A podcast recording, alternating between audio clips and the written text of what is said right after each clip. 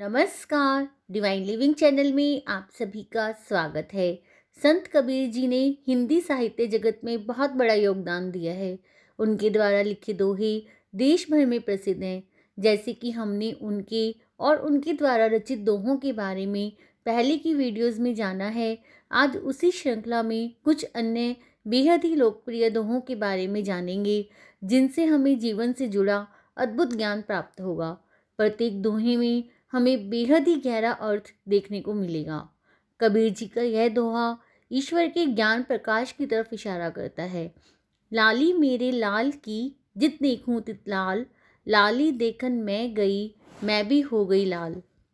संत कबीर कहते हैं कि ये सारी भक्ति ये सारा संसार ये सारा ज्ञान मेरे ईश्वर का ही है, मेरे लाल का ही है, जिसकी मैं पूजा करता हूँ। और जिधर भी देखता हूँ, उधर मेरे लाल ही लाल नज़र आते हैं। एक छोटे से कण में भी, एक चीटी में भी और एक सूक्ष्म से सूक्ष्म जीव में भी, मेरे लाल का ही वास है। कबीर जी के कहने का भाव यह है कि उन्हें हर जगह ईश्वरीय ज्योति दिखती है। अंदर बाहर हर जगह लगातार ऐसी देवीय ज्योति देखते देखते उन्हें अपने में भी प्रभु का वास नज़र आता है। कबीर जी का अगला दोहा मृत्यु के सत्य का बोध कराता है। आए हैं तो जाएँगे राजा रंग फकीर, एक सिंहासन चढ़ चले एक बंधे जंजीर। कबीर जी के कहने का भाव यह है कि जो इस दुनिया में आया है, उसे एक दिन ज़रूर जाना है। चाहे राजा हो या फकीर, अंत समय यमदूत सबको एक ही जंजीर में बांधकर ले जाएँगे। अर्थात मृत्यु सभी के लिए समान है। इसलिए मृत्यु को सत्य मानकर अपने कर्म को सुधारते हुए अपना जीवन सफल बनाना चाहिए। कबीर जी का अगला दोहा उनके अध्यात्म के बारे में बताता है। जल में कुंभ कुंभ में जल है, बाहर भीतर पानी। फूटा कुंभ जल जल ही समाया, यही तथ्य कथ्यो ज्ञानी।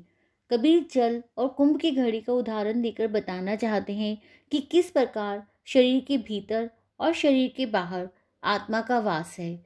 जब पानी भरते हैं तो घड़ा जल में रहता है और भरने पर जल घड़े के अंदर आ जाता है। इस तरह देखें तो बाहर और भीतर पानी ही रहता है, पानी की ही सत्ता है। जब घड़ा फूट जाए तो उसका जल जल में ही मिल जाता है। इसलिए कबीर कहते हैं, आत्मा परमात्मा दो नहीं है, एक है।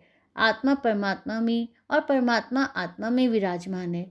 अंततः परमात्मा की ही सत्ता है। देह विलीन होती है, वह परमात्मा का ही अंश हो जाती है। उसी में ही समा जाती है, एकाकार हो जाती है।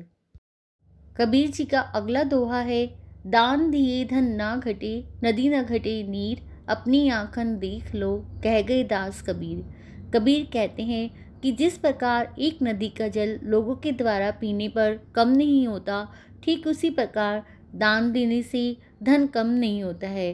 धन का विस्तार होता है, उसकी वृद्धि होती है। कबीर जी का अगला दोहा है, बूंद पड़ी जो समुद्र में जानत है सब कोई, समुद्र समाना बूंद में बूझे बिरला कोई। संत कबीर का इस धोए में भावार्थ है एक बूंद का सागर में समाना ये समझना आसान है, लेकिन सागर का बूंद में समाना इसकी कल्पना करना बहुत कठिन है। इसी तरह सिर्फ़ भक्त भगवान में लीन नहीं होते कभी कभी भगवान भी भक्त में समा सकते हैं। ये है कबीर जी की अनमोल दोहे, जो हमें ईश्वर की भक्ति करने के लिए प्रेरित करते हैं। आज के लिए इतना ही। धन्यवाद।